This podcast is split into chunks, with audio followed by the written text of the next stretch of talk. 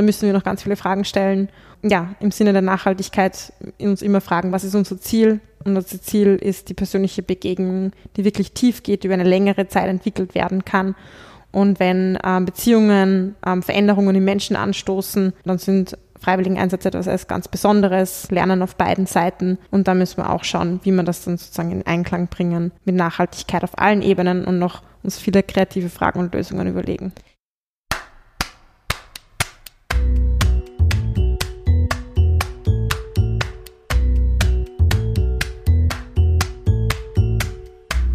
Willkommen beim Sozialpod, der Podcast, in dem sich alles um soziale Themen in Österreich dreht. Diesmal zum Thema Entwicklungszusammenarbeit, kurz EZA. Soziale Arbeit in Österreich wird weitergedacht. Wir blicken über den österreichischen Tellerrand hinaus. Wie setzt sich Österreich für andere Länder ein, wenn es um das Thema Armutsbekämpfung, Frieden und Klimaschutz geht? Was steckt hinter der Ader? Was machen die SDGs genau und wie nachhaltig sind freiwillige Einsätze im Ausland tatsächlich? Was bedeutet eigentlich Entwicklung? Und was versteht man unter dem Begriff White Saviorism?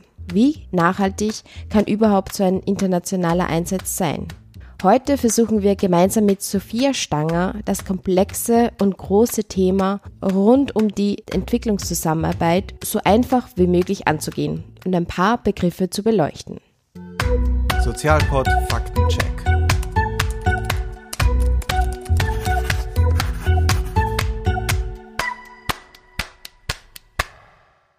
Ja, hallo, herzlich willkommen beim Sozialpod, liebe Sophia. Hallo. Und vielen Dank, dass du dir Zeit genommen hast. Vielleicht kannst du dich zu Beginn gleich mal vorstellen. Sehr gerne. Ich bin die Sophia Stanger und arbeite bei Weltwegweiser. Das ist ein Projekt getragen von Jugend eine Welt und ähm, bin da die Projektleiterin. Und studiert? Ich habe auch studiert, ja. Ähm, ich habe Politikwissenschaften und Afrikawissenschaften studiert. Das heißt, ähm, komme stark aus, aus, einer entwicklungspolitischen Perspektive. Und im Master habe ich ähm, Frieden, Konflikt und Entwicklung studiert. In England. In England, genau, in Bradford. Ja, dann starten wir gleich los. Was bedeutet eigentlich EZA? Also EZA ist eins der vielen Akronyme dieser Welt und bedeutet Entwicklungszusammenarbeit. Und dabei geht es ums gemeinsame Arbeiten für mehr Gerechtigkeit. Und das kann passieren in Geldflüssen, Spenden, klassisch, das kennen wir wahrscheinlich, ähm, aber auch in Arbeitsleistung für andere Länder. Und oft eben ähm, passiert das von reicheren Ländern, Ländern des sogenannten globalen Nordens, an Länder des globalen Südens. Wie definiert man den globalen Norden und wie definiert man globalen Süden? Ist es wirklich mit Norden, Süden zu verstehen oder? Nicht nur, also und deshalb ist ja das global davor, sondern da geht es darum, welches Einkommen haben die Länder, wie reich oder arm sind die Länder und es gibt so Standards oder andere Indexe, die messen eben, welches Gesundheitssystem gibt es, welche Bildungssystem gibt es. Und ähm, viele kennen vielleicht noch den Begriff der Entwicklungsländer. Und diesen Begriff wollte man aber nicht mehr, weil es auch so ein bisschen ein, ein, negativ besetzter Begriff ist. Und deshalb hat man sich da was anderes überlegt. Und deshalb gibt es jetzt den globalen Norden und den globalen Süden. Und man sagt jetzt auch nicht mehr Entwicklungshilfe, sondern Entwicklungszusammenarbeit. Genau. Und warum ist Hilfe anders wie Zusammenarbeit? Es ist anders, weil es nicht um Almosen geht und auch nicht so um die Hilfe von, von der einen Person zur anderen Person oder von einer Institution zur anderen Institution, sondern ums gemeinsame Arbeiten. Weil die Idee ist, damit wir auch eine gerechte Welt haben, muss man gemeinsam daran arbeiten und es geht um eine Veränderung auf beiden Seiten und nicht nur eine Veränderung von denen, die zum Beispiel in Armut leben. Überhaupt der Begriff Entwicklung ist ja sehr kontrovers. Hm. Vielleicht magst du darauf nur auf den Begriff eingehen. Ja, hat natürlich eine gewisse Geschichte, dieser Begriff, und wurde lange Zeit und wird wahrscheinlich auch noch von einigen so gesehen, es gibt eine lineare Entwicklung, die passiert in Stufen und dann gibt es quasi das Unterentwickelte und dann gibt es das Entwickelte. Und das Entwickelte, davon hat man ein ganz genaues Bild und das ist die Lebensweise vom Westen, wenn ich das Ganze überspitzt überzeichne. Und von diesem Blickpunkt aus ist natürlich Entwicklung sehr problematisch, weil es nicht das eine gute Entwicklungsvorbild gibt, sondern es gibt viele verschiedene Weisen, wie Menschen ein gutes Leben führen können und wollen. Und verschiedene Länder und verschiedene Gruppen und Gesellschaften haben da verschiedene Vorstellungen davon. Dennoch würde ich jetzt das Wort Entwicklung nicht ganz verteufeln, weil ähm, wir können das ja auch anders, anders definieren. Und wir alle wollen uns weiterentwickeln, wollen weiter lernen und wollen jetzt stehen bleiben, da wo wir sind. Aber es sollte eben kein lineares oder sehr ähm, eintöniges Entwicklungskonzept sein. Und deshalb passiert der Entwicklungszusammenarbeit jetzt nicht nur im globalen Süden, sondern eigentlich auch im globalen Norden, dass wir uns auch weiterentwickeln. Genau, ganz richtig. Und deshalb zum Beispiel in Österreich gibt es auch Dinge, die unter Entwicklungszusammenarbeit fallen, die in Österreich passieren, wie zum Beispiel Bildungsarbeit. Mhm. Und ist heute dafür ganz zentral, wenn man in Schulen, aber auch mit anderen, zum Beispiel mit Jugendgruppen, aber auch mit Erwachsenen Bildungsprogramme durchführt, wo es darum geht, was sind überhaupt globale Probleme, was haben die mit meiner eigenen Lebensweise zu tun, was sind da die politischen Komponenten davon. Und deshalb ist es auch wichtig, da bei der Bewusstseinsbildung, bei der strukturellen Arbeit anzusetzen. Ja, das wäre eh schon meine nächste Frage gewesen. Warum geht mich das Thema etwas an? Ich glaube, für viele ist der Begriff ja, Entwicklungszusammenarbeit so ein großer Begriff, wo es um die Zusammenarbeit zwischen Kontinenten, zwischen verschiedenen Ländern geht. Aber was geht mich das Individuum an? Und warum ist EZA für mich wichtig? Also ich denke, in erster Linie geht es bei der EZA ja um Menschen. Also wenn es um Entwicklung geht, dann wollen wir uns ja, wie gesagt, persönlich und als Gesellschaft weiterentwickeln. Und weil es um Menschen geht, geht es auch um dich und um mich. Und wenn wir die Idee haben, dass die Welt verbunden ist und dass wir alle miteinander verbunden sind, ähm, dann geht das jede Person was an. Weil ähm, nur weil ich selbst jetzt von gewissen Problemen jetzt nicht betroffen bin, heißt das nicht, dass ich nicht trotzdem ein Teil dieser Problematiken bin. Das ist natürlich unbewusst und da will ich jetzt auch keine Schuldzuweisungen machen. Manchmal ist es auch vielleicht bewusst aber wir sind alle eingebunden. Niemand lebt ganz allein, vereinzelt Gott sei Dank. Und zum Beispiel, wie meine Jean produziert wird oder wo mein Kaffee herkommt, aber auch, was die Geschichte ist von meinem Land und wie sind wir da hingekommen, wo wir jetzt sind. Das ist alles so verknüpft und deshalb geht es jeder Person was an. Ja, und ich glaube, wenn man da mal anfängt, sich damit zu beschäftigen, was meine Tätigkeiten oder mein Konsum eigentlich global, welche Auswirkungen das hat, das nimmt gefühlt kein Ende. Ja, das stimmt. Ja. Ich glaube, das kennt jede Person, die sich mal begonnen hat, irgendwie von der Banane zum Kakao, zum, zur Kleidung, zum Handy zu wursteln und dann irgendwie draufgekommen ist, boah, ich weiß überhaupt nicht mehr, was ich machen soll, weil irgendwie kann man eh gar nichts richtig machen, vor allem beim Konsum. Ja. Auf das Thema würde ich später eh noch zu sprechen kommen. Zuvor zur Geschichte.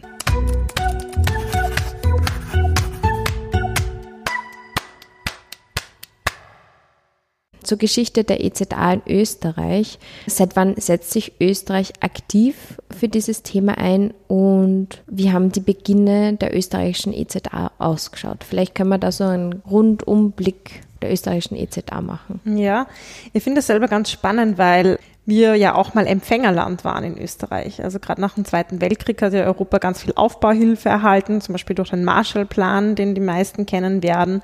Und 1955 hat Österreich dann wieder volle ähm, Souveränität erlangt und ist damit von einem ähm, Nehmer zu einem Geberland geworden. Und das war die Zeit, wo wir unsere Außenpolitik wieder frei gestalten haben können und, ähm, und somit auch verpflichtet haben, damals noch Entwicklung unter dem Namen Entwicklungshilfe ähm, diese, das zu leisten. In dem Thema EZA spielt natürlich äh, die ADA, die Austrian Development Agency, eine wichtige Rolle. Was macht da die ADA genau? Ja, die ADA, wie die, der Name schon sagt, ist eine Agentur ähm, der österreichischen Entwicklungszusammenarbeit und ist dabei angedockt an das Außenministerium und ähm, verwaltet Geld vom Staat Österreich. Und die Ziele von der ADA sind eben, die Armut zu reduzieren, Frieden zu fördern und Umwelt zu schützen. Das sind die drei großen Anliegen. Und das machen sie, indem sie diese Gelder wiederum an andere Organisationen oder auch direkt an Projekte verteilen. Und wer macht da das Agenda-Setting? Also wer entscheidet, wer wie viel Geld bekommt? Das macht eben die ADA, auch in, in Absprache mit anderen sogenannten Stakeholdern, aber da gibt es Mitarbeiter, Mitarbeiterinnen, die in den Ministerien sind. Da gibt es auch immer wieder Treffen mit den NGOs, die Expertise haben zu diesen Themen, wo man sich dann auch Schwerpunktthemen setzt. Also die ADA ist Teil des Außenministeriums. Genau, es ist Teil vom Außenministerium, aber eben eine eigene Agentur. Ja, aber sie verwalten das Geld von der Republik Österreich. Mhm. Und hast du da irgendwelche Zahlen zufällig, wie viel Geld da die ADA zur Verfügung hat und wie viel überhaupt EZA-Projekten von der ADA finanziert werden oder ob es da andere Töpfe gibt? Also die, die ADA hat, setzt ca. 500 Millionen Euro um. Und das ist eine Mischung. Da geht's, das geht teilweise an bilaterale Projekte, das heißt von Österreich an ein, ander, an ein anderes Land. Das geht teilweise an NGOs, aber es geht auch teilweise an so multinationale Töpfe, wie zum Beispiel die Weltbank oder ein Food Program von der, von der UNO. Also da gibt es so verschiedene Töpfe und verschiedene Linien und da wird auch immer wieder was Verschiedenes reingerechnet. Wenn man sich so die Zahlen ansch anschaut, dann gab es zum Beispiel einen Anstieg 2015, 2016. Das war, weil da viel dieses Geldes auch in die Flüchtlingshilfe gegangen ist in Österreich. Wie engagiert ist der Staat Österreich tatsächlich in der Entwicklungszusammenarbeit im Vergleich zu anderen Ländern und wie groß ist der Adertopf? Ist der größer wie in anderen Ländern, kleiner? Ist der am Wachsen, eher am Sinken? Also es gibt so ein Ziel, das ist von der UN seit vielen, vielen Jahren vorgegeben und da sagt man, okay, die Länder, die sozusagen Geberländer sind, ähm, sollen ca. 0,7 Prozent ihres BIPs an EZA leisten. Und Österreich ist da nicht so gut dabei, also wir leisten ca. 0,3 Prozent also nicht mal ganz die Hälfte von dem, was vorgegeben ist. Mhm. Und wie ist das im Vergleich zu anderen Ländern? Österreich ist da knapp unter dem Durchschnitt von Geberländern. Wir sind so hinter Italien und vor Island angesiedelt. Und die Top-Geberländer, die da auch mehr als diese 0,7 Prozent leisten, sind ja die üblichen Verdächtigen wie Schweden, Norwegen und Luxemburg, aber auch die Türkei und das Topland sind die ähm, Vereinigten Arabischen Emirate. Aha. Und gibt es da irgendwelche Analysen, warum das so ist? Also zu den Vereinigten Emiraten, es gibt sicher Analysen zu den Arabischen Emiraten, weiß ich es nicht genau, die sind ja auch, die vergeben auch erst seit kurzem. Es ist natürlich auch das, das Budget, zum Beispiel Öleinkommen und, und natürlich auch, muss man auch sagen, außenpolitischen Interessen. Geld ist auch Macht und gewisser politischer Wille. Also ja. EZA-Geld ist ja nicht gleich EZA-Geld, es kommt davon, wie man es einsetzt, was man genau reinrechnet. Diese Zahlen sind auch nicht immer so ähm, schwarz und weiß. Mhm. Und tendenziell ist es am Steigen in Österreich? Nein, es, also es ist um einiges angestiegen, 2015, 16 und die letzten zwei Jahre ist das wieder gesunken und wie das jetzt ähm, zukünftig wird, werden wir schauen. Jetzt der auch mit der neuen Regierung, Regierung mhm. genau. Ähm, ich habe in der Recherche gefunden, dass es von der ADA immer so bestimmte Schwerpunktländer gibt. Sie bezeichnen das auch als die ärmsten Entwicklungsländer und finde irgendwie schräg, dass mhm. es auch die ärmsten Entwicklungsländer so nennen. Darunter sind zum Beispiel Uganda, Burkina Faso, Äthiopien, Mosambik, Bhutan. Ja, Weißt du, wie man solche Schwerpunktländer aussucht und wie dann wirklich so eine Kooperation ausschaut? Hm. Also die sind ja oft mehrjährige Schwerpunktländer und es macht auch Sinn, dass man da Erfahrung hat, ähm, gute Zusammenarbeit kennt und dass man eben einen Fokus setzt, weil man kann jetzt auch nicht an alle Länder ein bisschen was, ein bisschen was vergeben. Ja, das kann sich aber auch ändern. Wie genau die Kriterien sind, ja. weiß ich nicht.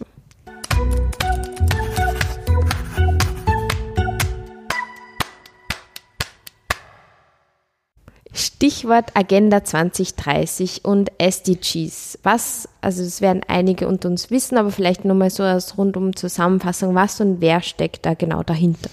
Also die SDGs sind die Sustainable Development Goals, die nachhaltigen Entwicklungsziele, wurden 2015 ähm, von den Mitgliedstaaten der UN, also eigentlich von allen Ländern weltweit beschlossen.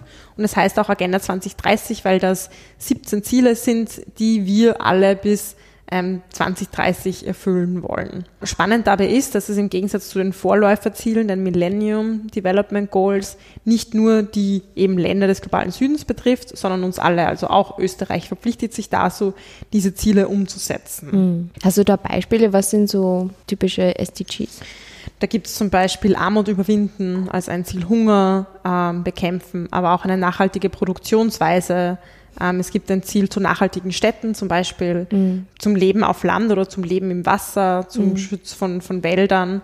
Also es ist Nachhaltigkeit umfasst ja immer diese drei Komponenten von ähm, Ökologie, ähm, Wirtschaft und Sozialen und diese Ziele ähm, umfassen auch diese drei Komponenten und die Idee ist auch, dass es nicht 17 abgekapselte Ziele sind, sondern dass sie ineinander übergreifen, weil ich kann nicht Hunger überwinden, wenn ich gleichzeitig das zerstöre, worauf wir alle angewiesen sind und das ist sozusagen unser, unser Planet.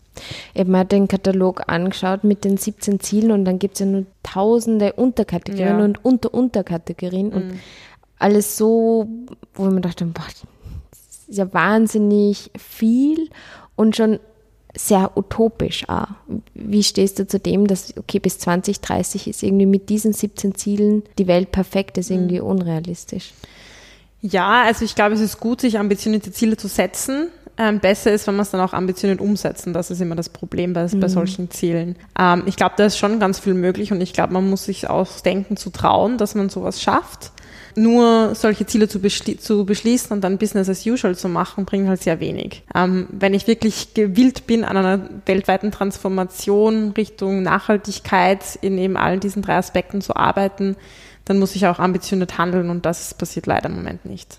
Bei den SDGs ist da jedes Land dabei? Ja, also die Mitgliedstaaten von der UN. Okay. Alle, alle, alle Mitgliedstaaten genau. der UN. Mhm. Ja, das waren jetzt alles sehr, sehr große Big Player mit hohen Summen, mit starken Staaten, starke politische Kräfte. Und jetzt kommen wir eher so auf die kleine Mikroebene, jeder Einzelne. Was kann jeder Einzelne, jeder Einzelne für eine globale Gerechtigkeit machen? Und ich habe jetzt vier Themen rausgesucht. Das erste Thema Konsum, dann Spenden, Wahlen und Patenschaften. Vielleicht starten wir mit dem Thema Konsum. Was kann jeder Einzelne da machen? Also ich glaube, bei allen Themen kann jede einzelne Person etwas tun. Natürlich kommt es auch darauf an, welcher Lebenssituation bin ich, ähm, welche Ressourcen habe ich überhaupt zur Verfügung, welche Zeit, also im Sinne von Zeit, aber auch im Sinne von Geld und im Sinne von Bildung und auch in anderen Komponenten. Aber diese drei finde ich immer ganz wichtig. Und so trägt jeder Verantwortung, aber die Verantwortung, die wir alle tragen, ist unterschiedlich groß. Mhm. Also ich würde jetzt mal sagen, so ich als Sophia, die eine gute Ausbildung hat und einen Job hat, habe eine vielleicht größere Verantwortung wie jemand, der jetzt neu nach Österreich gekommen ist und selbst eine Fluchterfahrung hat ähm, und einfach viel weniger Ressourcen zur Verfügung hat. Beim Konsum, glaube ich, geht es darum, einfach Fragen zu stellen, wo kommen die Dinge her, wie wurden sie produziert und was heißt das für mich als Konsumentin. Und da geht es für mich viel darum zu fragen, warum brauche ich das überhaupt oder brauche ich das? Ja, und gibt es vielleicht andere, auch kreative Auswege aus, aus Schlamasseln, die man, denen man zu begegnen, wenn man da mal ein bisschen recherchiert. Mhm. Und ich glaube, da geht es nicht darum, alles perfekt zu machen, sondern einen Willen zu haben, sich zu hinterfragen, auch das Thema zu thematisieren im Freundeskreis, mit der Familie und uns dann auch manchmal, wenn man Ideen hat, das anders zu machen, und da gibt es ganz viel, das auch vorleben, so als Experiment. Weil mhm. somit zeigt man dann auch wieder Entscheidungsträgern, ähm, hey, das geht auch anders. Und wie gesagt, es geht nicht darum, in einem unperfekten System alles perfekt zu machen, weil es ist unmöglich, aber so ein bisschen den Weg auslegen, um auch politischen Entscheidungsträgern eben zu, klar zu machen, hey, es geht schon anders. Es gibt da Experimente und es gibt da kreative Lösungsvorschläge. Und eigentlich sein eigenes Konsumverhalten auch immer weiterentwickeln. Ja. Und immer weiter. Ohne klar. erhobenen Zeigefinger. Ja. Ähm, zum Thema Spenden. Wie stehst du da dazu? Ich glaube, es ist durchaus gut, auch was von dem, dem, was man hat, gerade wenn man viel hat, auch abzugeben. Ich glaube, es kommt auch da, darauf an, mit welcher Intention man es macht. Und auch hier sehe ich den Fokus, dass nicht darum geht, nur ums, ums Helfen von oben herab und ums Almosen geben, sondern auch einfach einen Teil von dem, was man besitzt, bewusst auch abzugeben. Und das kann gut sein für einen selbst, dass man sich Gedanken drüber macht. Und natürlich gibt es viele auch tolle Projekte, die auf unsere Spenden angewiesen sind. Auf die finanziellen Ressourcen. Ja. Ein Thema Wählen. Welche österreichische politische Partei setzt sich momentan am meisten für eine nachhaltige Entwicklungszusammenarbeit ein? Also fast alle österreichische Parteien bekennen sich zur EZA und finden das natürlich ganz wichtig. Da ist natürlich auch eine unterschiedliche Intention dahinter, weil wir können sagen, okay, EZA ist gleich, wir bekämpfen Fluchtursachen oder bei EZA geht es um globale Solidarität und da haben mhm. natürlich die Parteien verschiedene Positionen und da muss jede Person für sich selbst entscheiden, ähm, was ist auch meine Position und welche Meinung vertrete ich da. Und auch hier geht es darum, dass, dass natürlich Parteien verschiedene Meinungen vertreten und dass es aber wichtig ist, dass sich diese Meinung dann auch umschlägt, wenn es um einen konkreten Plan geht. Und ein konkreter Plan heißt oft ein konkretes Budget. Und bei diesem Budget ist, ist eben diese, ob das jetzt 0,3 oder 0,5 oder 0,7 Prozent ist, schon sehr ausschlaggebend. Ja. Und da wird sich auch weisen in Zukunft, wie die jetzigen Regierungsparteien da dazu stehen. Aber schon in der letzten Regierung Schwarz-Blau ist es tendenziell weniger geworden vom Budget Ja. her. Dann das letzte Thema, Thema Patenschaften. Wie stehst du da dazu? Pro und Contra. Ja, also das war ja ein sehr großes Thema, ähm, Patenschaften. So, ich, ich zahle eine Ausbildung für ein Kind. Und ich glaube, ein Pro davon ist, EZA auch ein Stück weit zu personalisieren. Ich gebe dann ein Gesicht und ähm, es geht um Menschen und es geht um mich als Mensch, der mit anderen Menschen in Beziehung tritt. Aber wie bei so vielen Dingen ist es jetzt nicht nur gut oder schlecht. Da ist sicher auch viel passiert, wo jetzt Kinder zum Beispiel sehr einseitig dargestellt worden sind oder wo viel mit dieser Mitleidsschiene gearbeitet worden ist. Und deshalb würde ich ähm, da auch aufpassen und auch auf den Kinderschutz immer achten. Wie werden Kinder dargestellt? Das ist uns auch ganz wichtig bei unserer Organisation, bei Weltwegweiser, dass wir da wirklich gut drauf achten, wie werden Kinder dargestellt und was heißt das. Und gerade bei Patenschaften ist das auch ein ganz wichtiges Thema. Aber du bist nicht per se dagegen. Wie gesagt, ich finde es schwierig, einfach eins nur in eine Schublade zu werfen, weil es so viele verschiedene Projekte gibt und nicht alle Intentionen schlecht sind und auch nicht alle Umsetzungen schlecht sind, aber Man sollte Kritisch jetzt das, das Projekt einfach ganz genau anschauen, ob ja. das nachhaltig ist. Ja, du arbeitest ja bei Weltwegweiser, wie du schon zu Beginn gesagt hast. Vielleicht kannst du an dieser Stelle nochmal kurz erwähnen, was ist Weltwegweiser genau? WWW. www, genau. Außer dass es ein Zungenbrecher ist, ist es auch eine Servicestelle für internationale Freiwilligeneinsätze. Das heißt, wir unterstützen Organisationen, die Freiwillige von Österreich ins Ausland entsenden. Und wir unterstützen Menschen, Interessentinnen, die sich interessieren, so einen Einsatz zu machen, dabei eine gute und ähm, qualitätsvolle Organisation zu finden und dann auch den, den Einsatz mit so einer Organisation zu machen. Und wir sind eben ein Projekt getragen von äh, Jugend eine Welt. Wer kann solche freiwilligen Einsätze machen und was sind zum Beispiel da so Qualitätskriterien, dass es wirklich ein seriöser Auslandseinsatz ist? Also es können prinzipiell alle Menschen machen ab 18. Je nach Organisation ist es verschieden. Manche Organisationen spezialisieren sich auf Jugendliche, manche Organisationen spezialisieren sich auf Menschen mit Berufserfahrung. Äh, unser Ziel ist es, dass es wirklich offen ist für alle Menschen. Wir haben zum Beispiel auch ein Projekt, wo es darum geht, dass Freiwillige mit Behinderungen oder chronischen Krankheiten solche Einsätze machen können. Und je nach Tätigkeitsfeld gibt es natürlich Anforderungen. Wenn ich in einem Sozialprojekt arbeite im Ausland mit Kindern und Jugendlichen, dann brauche ich Erfahrungen. Das ist ganz genauso wie wenn ich in Österreich irgendwo mithelfe, in einem Sozialprojekt, in einem Kindergarten oder in einer Schule oder Nachhilfe gebe, ist immer wichtig, dass ich eine gewisse Vorerfahrung oder Vorausbildung habe. Bei anderen Projekten, wo es jetzt mehr zum Beispiel um handwerkliche Tätigkeiten geht, ähm, brauche ich vielleicht eine handwerkliche ähm, Vorerfahrung oder manche, es gibt auch einige Projekte, wo man das auch ohne Vorerfahrung machen kann. Und ich frage ja deshalb, wer kann solche Einsätze machen, auch finanziell gesehen? Ja. Also da ist es so, dass es auch je nach, also alle unsere Partnerorganisationen sind gemeinnützig, das heißt, die ähm, profitieren jetzt nicht von so einem Einsatz finanziell, dass sie viel Profite abschöpfen. Und das ist uns wichtig, dass wir uns da auch abgrenzen. Leute, die sich das schon mal angeschaut haben oder das gegoogelt haben, werden äh, über viele Reisebüros gestolpert sein, die da einfach ganz viel Geld verlangen dafür, dass man einen Einsatz macht und da einfach davon profitieren. Und da geht es nicht darum, dass die Länder und die Projekte und zum Beispiel Kinder und Jugendliche in den Ländern des globalen Südens profitieren, noch die Freiwilligen, sondern da geht es einfach eben um Profit. Und das ist wichtig, dass man da aufpasst und deshalb gibt es auch Weltwegweise, dass wir uns davon abgrenzen. Aber bei den meisten, nicht bei allen, aber den meisten Organisationen gibt es einen gewissen Selbstbehalt, wo es darum geht, eben den Flug zu zahlen oder die Unterkunft. Und da ist es schon so, dass es viele Jugendliche sind. Ich würde gar nicht sagen, dass es so sehr aufs Geld drauf ankommt, dass sie quasi viele junge Menschen das machen oder auch ältere, wo ähm, sie selbst oder die Eltern einfach die finanziellen Ressourcen haben, aber dennoch ähm, der Bildungshintergrund. Es machen einfach überdurchschnittliche Menschen mit Matura und oder mit universitärer Ausbildung.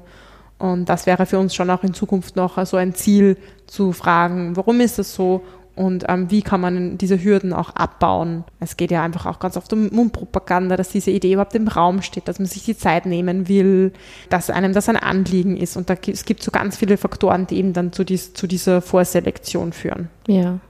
Bei so unseriösen Sachen, wo du vorhin gesagt hast, so mit Abzocke und da wollen Organisationen nur Profit machen, deshalb gibt es ja AWWW, dass man da praktisch recherchieren kann, okay, diese 18 Partnerorganisationen, da kann ich mir sicher sein, dass es keine Abzocke ist. Genau. Und in dem Zug ähm, lest man da weiter, kommt man bald mal zu einem Begriff White Saviorism. Vielleicht magst du da noch drauf eingehen, was das genau bedeutet. Ja, also White Saviorism, wie ist also englischer Begriff, eben diese, dieser weiße Retterinnentum, sagt eh schon aus, es geht, geht um den Glauben, dass wir Weiße ähm, können jemandem helfen oder jemanden retten, der quasi nicht auf die Butterseite des Lebens gefallen ist. Und das ist natürlich sehr von oben herab und sehr entmündigend. Und ähm, warum kommt man sozusagen auf diesen Begriff, wenn man auch über freiwillige Einsätze spricht?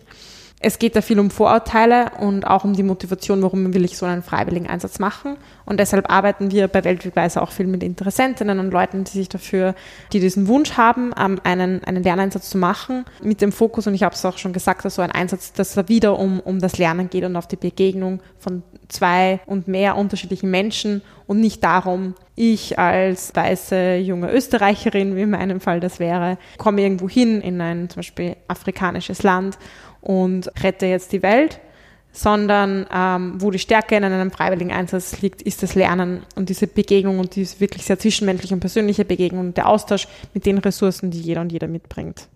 Du hast jetzt schon so viel Erfahrung in dem Bereich. Ähm, würdest du so einen Einsatz äh, abraten, wenn du das Gefühl hast, okay, da gibt es wirklich die Motivation, dass da gerade eine Person wirklich in ein afrikanisches Land gehen will und wirklich sowas denkt, würdest du dann sagen, na dann lieber lass den Einsatz bleiben? Ja, würde ich schon sagen. Und ich glaube, du hast ja vorher schon unsere Qualitätsstandards angesprochen. Das sind eben Standards, zu denen sich jede unserer Partnerorganisationen verpflichtet.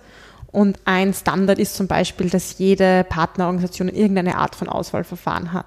Da geht es nicht darum, die Leute abzuhalten oder in, in ein großes Assessment Center ähm, zu haben, aber da geht es genau darum, die Motivation abzuklären und mhm. auch Vorerfahrungen.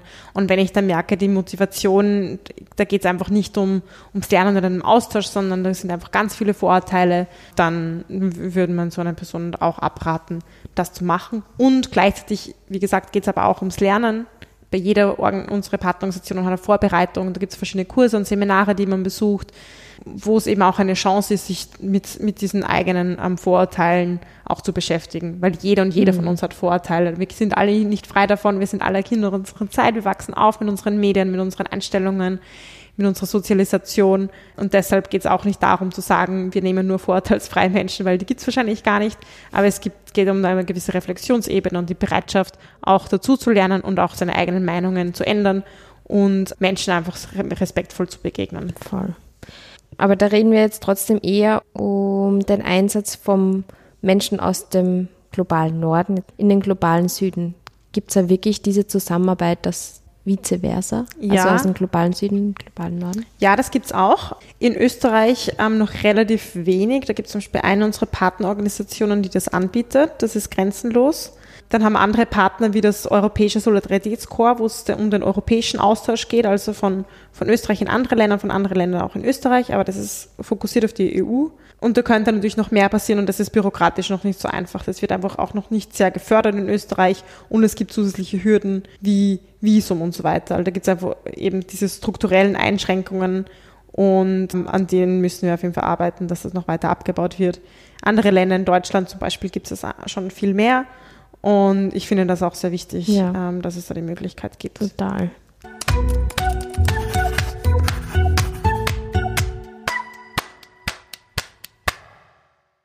Ja, zum Thema ähm, nachhaltige Einsätze kommt immer wieder das Thema hoch, wie können globale Vernetzung und Klimaschutz zusammen gedacht werden. Aber wir haben vorher über die SDGs geredet, eben mit ökologisch und wirtschaftlich und trotzdem die soziale Gerechtigkeit. Und das ist eben da ganz ein schwieriges Thema. Wie geht ihr da mit dem Thema Fliegen um? Ja, also Fliegen ist natürlich ein sehr großer CO2-Verursacher und da muss es noch ein Umdenken geben. Also Reisen heißt dann automatisch Begegnung. Das finde ich ganz wichtig. Oft ist ja das schwierige das Argument herum, naja, wenn wir nicht mehr fliegen, dann können wir keinen, keinen allen Kulturen mehr begegnen. Und da finde ich es wichtig, dass eine Woche Tunesien am Strand noch nichts bringt für interkulturelle Begegnung und auch nichts für Entwicklung und sogar schaden kann, eben wegen den ökologischen Auswirkungen, die schon sehr dramatisch sind. Also wenn ich einmal im Jahr fliege, dann kann ich noch so viele Biotomaten kaufen, wie ich will. Das wird sich nicht wirklich ähm, auswirken. Und deshalb müssen wir hier sehr sorgsam sein. Und ich denke, dass es einen Unterschied gibt, ob jemand mal schnell so in den Urlaub fliegt oder sich für mehrere Monate oder ein Jahr entscheidet, an einem Ort zu bleiben und dort wirklich auch in Begegnung zu gehen. Und auch hier gilt, ähm, Fliegen vermeiden, wo es möglich ist, zum Beispiel bei durch Einsätze in Europa oder in Osteuropa. Und ich wünsche mir auch sehr, dass wir da in Zukunft noch kreativere Lösungen finden, auch wenn es um Länder geht, die weiter weg sind. Das ist jetzt einfach sehr schwierig. Das sind Sicherheitsfragen, ähm, Versicherungsfragen, finanzielle Fragen. Das ist nicht so leicht, als Organisation so einen Schritt zu wagen.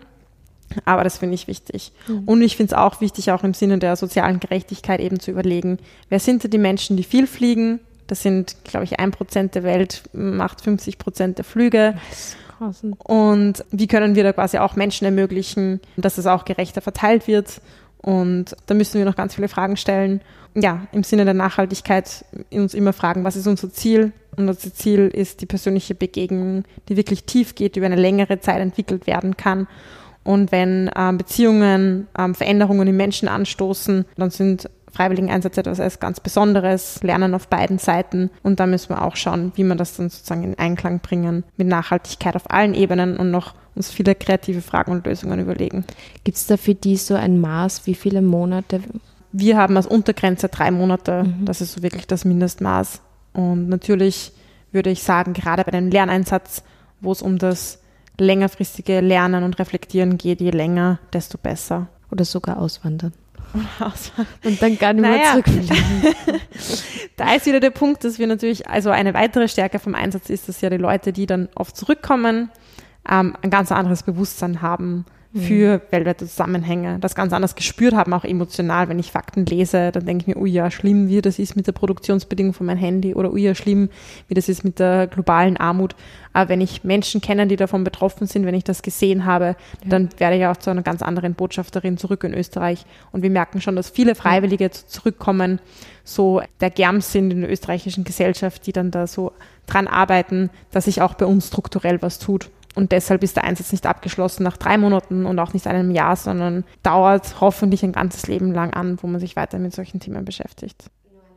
Ja, gibt es zum Abschluss von deiner Seite noch gute Buch- und Filmempfehlungen, wenn man sich nur intensiver mit dem Thema auseinandersetzen möchte? Ja, also eine Filmempfehlung, ähm, die manche von euch vielleicht auch kennen, ist der Film We Come as Friends. Mhm vom Hubert Sauper, mhm. ähm, auch eine österreichische Produktion, soweit ich weiß. Und da geht es um, um den Sudan und ähm, auch ein bisschen um die Geschichte und die aktuelle EZA will ich gar nicht sagen, weil es ist auch ein sehr negativer Blick auf ähm, Phänomene wie White Saberism, ähm, Abhängigkeit. Abhäng Abhängigkeiten, wirklich helfen von oben herab und Rassismus in dieser Helfer-Syndrom-Spektrum. Ähm, Und strukturelle postkoloniale Strukturen eigentlich. Auf jeden mhm. Fall, genau. Darum mhm. geht's. Und das ist ein kritischer Film und hat mich sehr betroffen gemacht mhm. und hat mir auch wieder mal die Augen geöffnet, dass die ganze ähm, Thematik Entwicklungszusammenarbeit da noch viel weiter ähm, weg ist wie von dem, was wir eigentlich ähm, auch uns wünschen würden. Und wer auf humorvolle YouTube-Videos eher steht wie auf einen ähm, tragischen Filmabend, den kann ich diese Irradiators for Norway ähm, yeah. Videos empfehlen. Die finde ich mega witzig. ähm, ja, wo es darum geht, also so eine, eine eine lustige Aufmache, wo es darum geht, dass afrikanische Länder Heizkörper spenden für, für das arme Norwegen, weil es dort zu kalt ist ja, und auch um alles andere. Wie geht das Lied? Ah, ich weiß es nicht ausgelegt. Aber es gibt auch ein paar lustige, so äh, lustige äh, Parodien auf, auf freiwillige Einsätze, mhm. was auch ganz, ganz lustig ist. Lustig und traurig zugleich. Lustig und traurig zugleich. Und gute Buchempfehlung? Magazinempfehlung? Südwind Magazin, natürlich ein tolles Magazin, die sich auch immer wieder mit ähm, EZH-Themen beschäftigen, auch da sich ein Alleinstellungsmerkmal haben in Österreich und das man auch immer gut unterstützen kann. Und ja, und ansonsten lade ich euch natürlich auch ein, euch auf unserer Weltwegweiser Homepage umzusehen. Wir haben auch ein paar Videos ähm, zum Thema Freiwilligeneinsätze, zu den Infos. Und wenn sich Leute dafür interessieren und aber in keine Fettnäpfchen und Fallen äh, tappen wollen und sich in diesem ganzen Dschungel der Angebote nicht zurechtfinden, dann schaut sich gern um. Unter unseren Partnerorganisationen kommt es zu einem Beratungsgespräch vorbei. Ähm, wir freuen uns immer auf Anfragen. Und die Homepage ist www.weltwegweiser.at. Lustig wäre es, wenn es www.www.at. ja, vielen, vielen Dank für dein Engagement, für deine Zeit und ja, alles Gute. Dankeschön.